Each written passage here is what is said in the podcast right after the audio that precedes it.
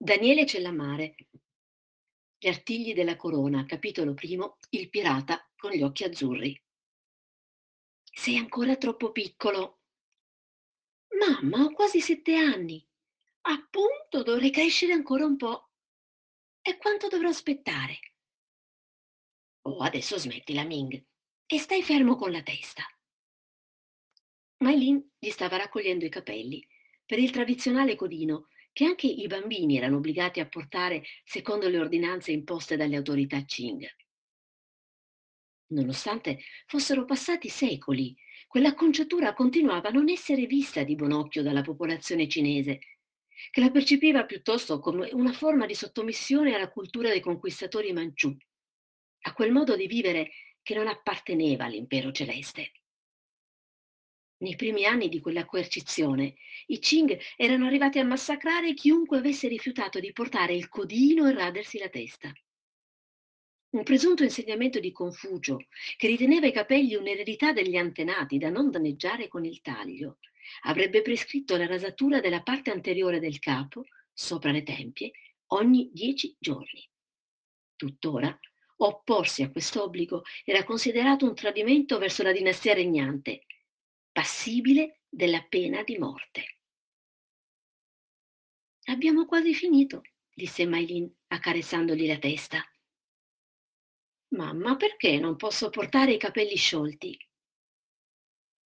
Quella domanda innocente le evocò immediatamente gli uomini dalle lunghe chiome, i sanguinari adoratori di Dio, che tenevano i capelli lunghi sciolti sulle spalle come segno di un irraggiungibile ideale rivoluzionario, a simboleggiare la totale mancanza di lealtà nei confronti dei Qing e la spietata volontà di cambiare il mondo.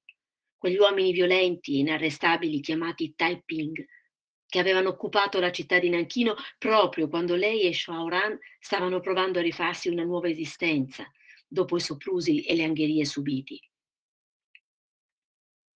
Ma l'amore della sua vita non era riuscito a scappare.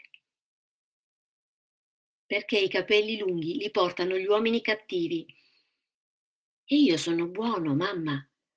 Sì, Ming, tu sei un bambino buono e dovrai continuare a esserlo tutta la vita. Ricordalo.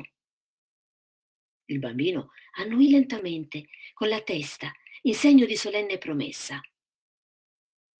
Maylin si ritrovò a pensare che la stessa imposizione non era stata adottata per le donne, lasciate libere di portare l'acconciatura che preferivano. Ma non riusciva a scacciare il ricordo di Shaoran che suo figlio le aveva fatto tornare in mente. L'ultima volta lo aveva visto cadere in acqua, colpito da un proiettile esploso da uno di quei Taiping con i capelli lunghi. Era rimasta immobile, sul molo del porto di Nanchino, con il piccolo Ming in braccio avvolto in una vecchia coperta consunta. Ma non si era mai arresa all'idea che fosse morto.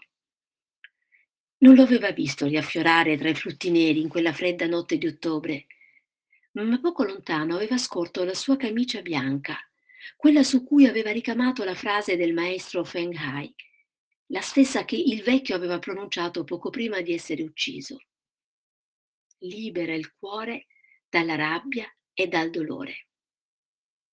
L'aveva impressa dietro il colletto della camicia, nascosta da un pezzettino di stoffa chiara, usando la Nushu, l'antica scrittura segreta delle donne a cui l'aveva introdotta Li Wang, la vecchia insegnante che aveva conosciuto nel villaggio di Ping'an, tra le stupende risaie a terrazza che circondavano le basse colline dello Huangxi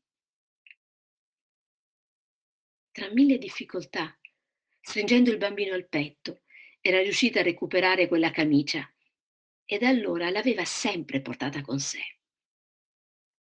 Proprio quella drammatica notte, lei e il suo amato Shaoran avevano deciso di lasciare Nanchino e di rifugiarsi a Shanghai, lontano dalla furia assassina degli adoratori di Dio.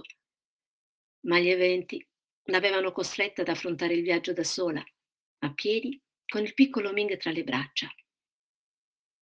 Dopo più di due settimane di un cammino irto di pericoli e rallentato dalla fatica, era infine riuscita a raggiungere Shanghai. ed era fermamente convinta che lì sarebbe giunto a cercarla il suo grande amore. Un giorno avrebbe bussato alla sua porta e a lei sarebbe mancato il respiro. Lo avrebbe abbracciato stretto e poi avrebbe fatto avvicinare il piccolo Ming, che da più di cinque anni aspettava di conoscere suo padre. Neanche una volta Mailin aveva pensato che fosse morto e lo avrebbe aspettato tutta la vita se fosse stato necessario. In cuor suo ne era convinta. Sarebbe tornato da lei. Nella regione del delta del fiume Azzurro, Shanghai era diventata uno dei porti più importanti della Cina, con il controllo quasi esclusivo delle operazioni doganali per il commercio estero. Subito dopo la guerra con la corona britannica, la città era rimasta sotto il governo delle autorità Qing, anche se fuori dalle mura gli inglesi, i francesi e gli americani avevano ottenuto grandi concessioni per i loro commerci. Quella città era piaciuta subito a Mailin, affascinata da una popolazione in continuo movimento, con i lavoratori provenienti dalle province vicine, ma anche dalle regioni più remote. Aveva dovuto imparare il dialetto Wu, parlato da quasi tutti i cittadini, invece del mandarino ufficiale e aveva preso l'abitudine di andare con il piccolo Ming nel Chen Wan Miao, il tempio degli dei della città, per rispettare la religione tradizionale cinese. Le erano piaciute anche le abitazioni locali, costruite su due piani, con i mattoni scuri che chiamavano shikumen, nei vicoli stretti, con l'entrata sigillata da un arco in pietra e con l'antico acciottolato che univa le case. Erano tutte dotate di un piccolo cortile e Mailin aveva imparato che doveva essere vissuto come una stanza vera e propria. Aveva imparato anche a utilizzare l'acqua piovana per la coltivazione dell'orto domestico e con questo sistema era sempre riuscita a mettere qualcosa nel piatto del figlio. Anche se non poteva permetterselo, aveva ammirato il Cheongsam, il tradizionale abito femminile dal taglio snello e aderente che le donne usavano a volte arricchire con accessori occidentali, come le grandi sciarpe di seta chiara. Mamma, quanto tempo dovrò aspettare ancora? Vieni qui, tesoro, siediti vicino a me. Il bambino si sistemò sul cuscino ai piedi della madre. Ming, sei ancora troppo piccolo, non puoi andare a cercare tuo padre. Ma io voglio conoscerlo. Certo, lo conoscerai. Te l'ho detto. Lui sta facendo la guerra contro gli uomini cattivi. Appena avrà finito tornerà a casa. E se non torna? Oh, stai tranquillo, tornerà. Lui è un uomo forte e coraggioso. Adesso combatte per la nostra famiglia, per te e per me. Non devi temere, tornerà presto. Le doleva mentirgli, ma le era sempre mancato il coraggio di raccontargli come erano andate veramente le cose, ammesso che riuscisse a ricostruire con semplicità le vicende drammatiche che lei e il suo amato avevano dovuto affrontare. Il bambino abbracciò le gambe della madre e Mailin gli accarezzò la testa. Tornerà da noi, vedrai che tornerà. Dobbiamo solo aspettare.